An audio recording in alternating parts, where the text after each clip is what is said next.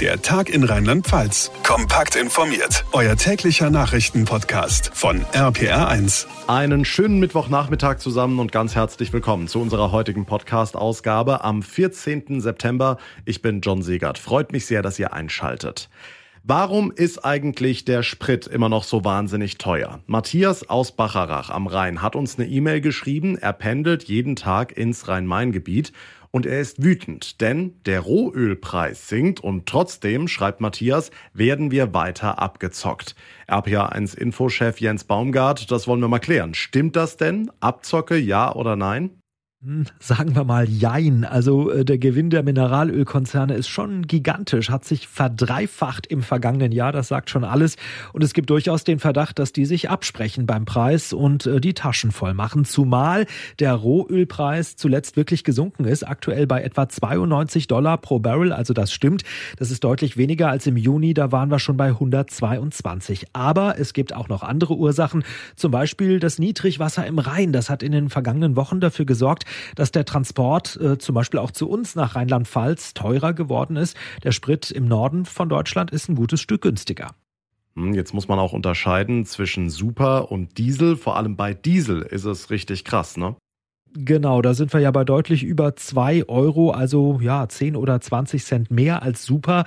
Und das liegt daran, dass Diesel im Grunde genommen dasselbe ist wie Heizöl, nur ein anderes Etikett drauf. Und viele steigen ja jetzt gerade äh, auf Öl um beim Heizen anstelle von Gas. Also die Nachfrage ist ziemlich hoch. Und dazu kommt auch noch, dass man, vereinfacht gesagt, aus einem Barrel Öl nur einen bestimmten Anteil an Diesel oder Heizöl gewinnen kann. Also hohe Nachfrage, begrenztes Angebot und das erklärt eben den hohen hohen Preis.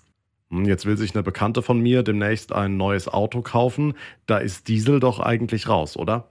Also ich glaube, in nächster Zeit wird sich das nicht grundlegend ändern, ähm, denn selbst wenn der Krieg irgendwann mal vorbei sein sollte, was wir ja alle hoffen, die Heizungen werden ja nicht direkt wieder auf Gas äh, zurückgerüstet. Also wir müssen, glaube ich, davon ausgehen, dass Diesel in der nächsten Zeit verhältnismäßig teuer bleibt. Immerhin, der Rohölpreis sinkt, der Rheinpegel steigt, denn es regnet und beides könnte den Spritpreis ein bisschen drücken. Dankeschön, Jens Baumgart, für die Infos.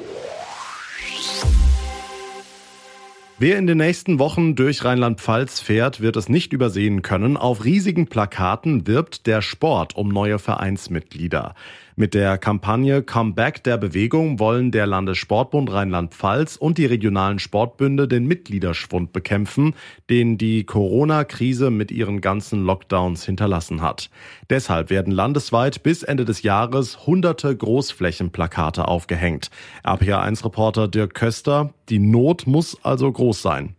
Es hat schon wehgetan. 55.000 Mitglieder haben sich während der Corona-Krise aus ihren Vereinen abgemeldet. Einige Clubs in Rheinland-Pfalz haben das nicht überlebt. 300 Vereine haben sich aufgelöst oder mit anderen Clubs zusammengeschlossen. Und wir stellen fest, dass es ganz schwierig ist, nach Corona die Mitglieder wieder neu zu gewinnen, weil viele haben sich fürs Nichtstun, für andere Freizeitaktivitäten entschieden, die sie alleine durchführen können.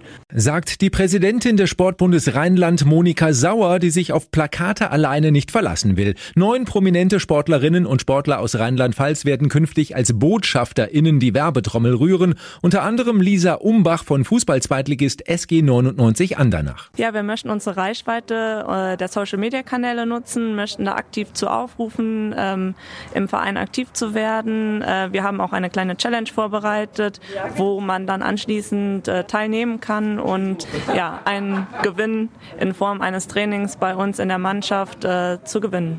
Die Folgen der Corona-Krise sind übrigens ungleich verteilt. Am schlimmsten getroffen hat es Großvereine in Städten wie Mainz, Koblenz oder Trier. Auf dem Land ist es ein bisschen anders. In einem kleinen Verein, das sind die Vereinsmitglieder wesentlich treuer. Äh, das ist natürlich in einem großen Verein, der unter anderem, ich sag mal, Gesundheitssport anbietet. Überhaupt nicht zu vergleichen. Da ist gar keine Treue oder Bindung zum Verein. Jetzt hofft Monika Sauer auf eine Gegenbewegung. Insgesamt hat das Land den Sportbünden zwei Millionen Euro für die Kampagne zur Mitgliederrückgewinnung zur Verfügung gestellt. Eine tolle Sache. Dankeschön, Dirk Köster. Und damit zu weiteren wichtigen Themen vom heutigen Tag, kurz und kompakt zusammengefasst von Vio Kosanic in der RPA1 Nachrichtenredaktion. Schönen guten Tag. Das Bundeskabinett hat heute grünes Licht für die Einführung des Bürgergelds gegeben. Es soll zum 1. Januar das heutige Hartz-IV-System ablösen. Die Regelsätze der Grundsicherung sollen dabei deutlich steigen. So sollen Alleinstehende 502 Euro im Monat erhalten und Jugendliche 420 Euro. Bundesarbeitsminister Hubertus Heil. Mit dem neuen Bürgergeld schaffen wir die Möglichkeit, im Zweifelsfall erstmal einen Berufsabschluss nachzuholen und damit tatsächlich dauerhaft in Arbeit zu kommen. Und das liefert auch einen Beitrag zur Fachkräftesicherung. Wir setzen finanzielle Anreize für die, die einen Berufsabschluss verpasst haben, die sich aufrappeln. Wir wollen, dass Anstrengung sich lohnt und dass Menschen in Arbeit kommen, um selbstbestimmt zu leben. Wer mit der Deutschen Bahn fährt, muss sich bald auf teurere Tickets einstellen, denn die Bahn will auch in diesem Winter wieder die Preise erhöhen, wie Vorstandsmitglied Michael Peterson mitgeteilt hat. Grund dafür sollen die stark gestiegenen Energiekosten sein. Aufs Jahr gerechnet erwartet der Konzern zusätzliche Energiekosten von etwa zwei Milliarden Euro. Ende des Monats will die Bahn über die Erhöhung informieren. Die italienische Astronautin Samantha Cristoforetti wird bald als erste Frau aus Europa Kommandantin auf der Raumstation ISS sein. Sie soll den Posten in zwei Wochen übernehmen und wird dann die fünfte Person aus Europa auf dem Posten sein. Vor ihr war unter anderem der deutsche Astronaut Alexander Gerst Kommandant. Kommandantinnen und Kommandanten auf der ISS müssen unter anderem dafür sorgen, dass die Crew zusammenhält und die Zusammenarbeit mit den Kolleginnen und Kollegen auf der Erde gut klappt. Und die gute Nachricht Nachricht kommt aus Oberolm. Die sogenannten deutschen Waldtage werfen ihre Schatten voraus. Vor den offiziellen Aktionstagen am Wochenende sind jetzt schon mal die ersten Schulklassen im Oberolmer Wald bei Mainz und im Revier Vorholz bei Alzey unterwegs. Die Jugendlichen helfen dabei, die Natur zu pflegen und zum Beispiel ungewünschtes Gebüsch zurückzuschneiden.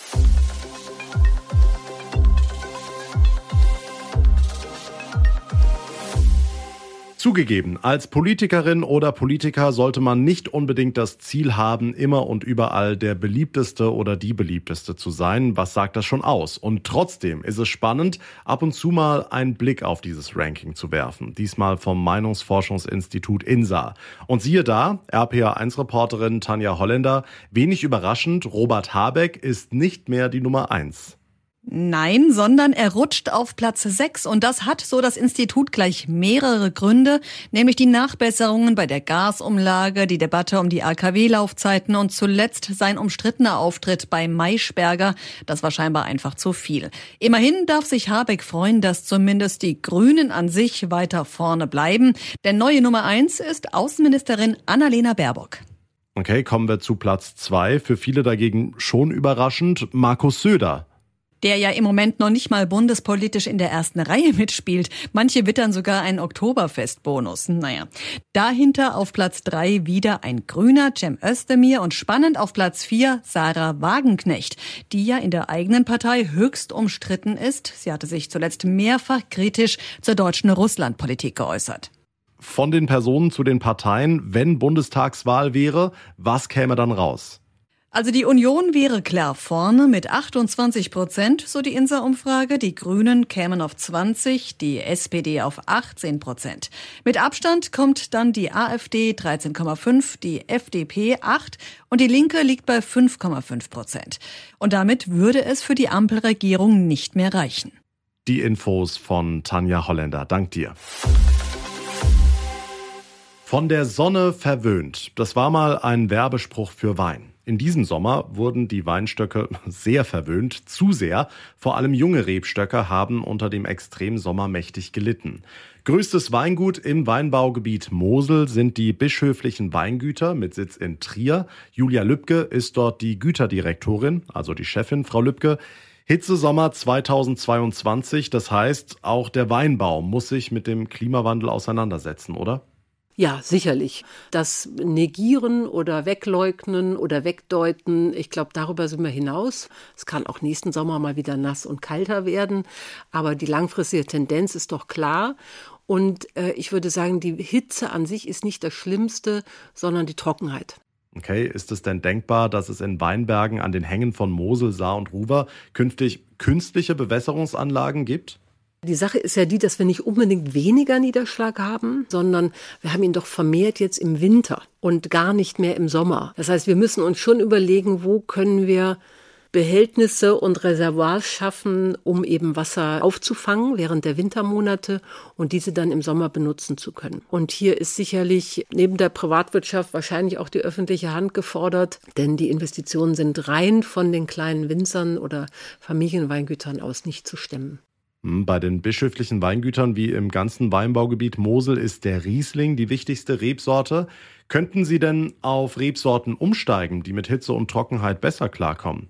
Also jede Neuanpflanzung will überlegt sein. Ja, man muss eben sehen, es kostet auch 40.000 Euro pro Hektar und man muss heute wahrscheinlich ein, zwei, drei Jahre mehr rechnen, bis man die Pflanzen wirklich dann auf der sicheren Seite hat. Aber wenn wir dann eben dahin kommen, dass ein Rebberg vielleicht sowieso neu gepflanzt werden muss, dann ist es sicherlich heute so, dass man dann nachdenkt, ist das wirklich eine gute Lage für Riesling oder soll ich hier nicht lieber eine andere Rebsorte pflanzen? Vor allen Dingen hier in der Region natürlich Spätburgunder, Frühburgunder. Das sind einfach Beeren mit dickeren Beerenhäuten. Die können auch besser mit dieser extremen Sonneneinstrahlung umgehen. Okay, künstliche Bewässerung, andere Rebsorten. Welche Möglichkeiten gibt es im Weinbau denn noch, um sich an den Klimawandel anzupassen? Für uns gibt es natürlich im handwerklichen Bereich vieles, was wir bereits anwenden, vieles, wo wir, wo wir uns auch im Austausch befinden mit Hochschulen, mit Kollegen natürlich. Wir reden ja alle darüber. Es geht sicherlich in den Bereich Bodenbearbeitung, und ich kann auch den Ertrag etwas reduzieren und sagen, du lieber Rebstock, ich mute dir mal etwas weniger zu, weil du hast auch weniger Wasser verfügbar. Wir sind hier einfach nicht mehr in den 70er, 80er oder noch 90er Jahren, wo wir den Rebstöcken alles abverlangen können und genug Wasser da ist, um das alles zu stemmen sagt Güterdirektorin Julia Lübke von den bischöflichen Weingütern in Trier. Vielen Dank. Allerspätestens seit dem Extremsommer in diesem Jahr ist klar, dass sich auch der Weinbau an Mosel und Mittelrhein, an der A und in der Pfalz und natürlich auch in allen anderen Weinbauregionen an den Klimawandel anpassen muss.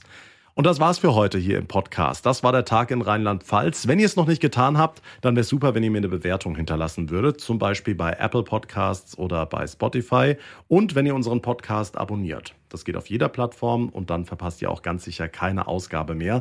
Oder ihr ladet euch unsere brandneue RPA 1 App für Smartphone runter, erhältlich in jedem App Store und dann könnt ihr ganz unkompliziert unser Radioprogramm und natürlich den Tag in Rheinland-Pfalz Podcast hören. Mein Name ist John Segert. Ich bedanke mich ganz herzlich für eure Aufmerksamkeit und für euer Interesse. Wir hören uns dann morgen Nachmittag in der nächsten Folge wieder. Bis dahin eine gute Zeit, einen schönen Mittwochabend und vor allem bleibt gesund. Der Tag in Rheinland-Pfalz, das Infomagazin, täglich auch bei RPR1. Jetzt abonnieren.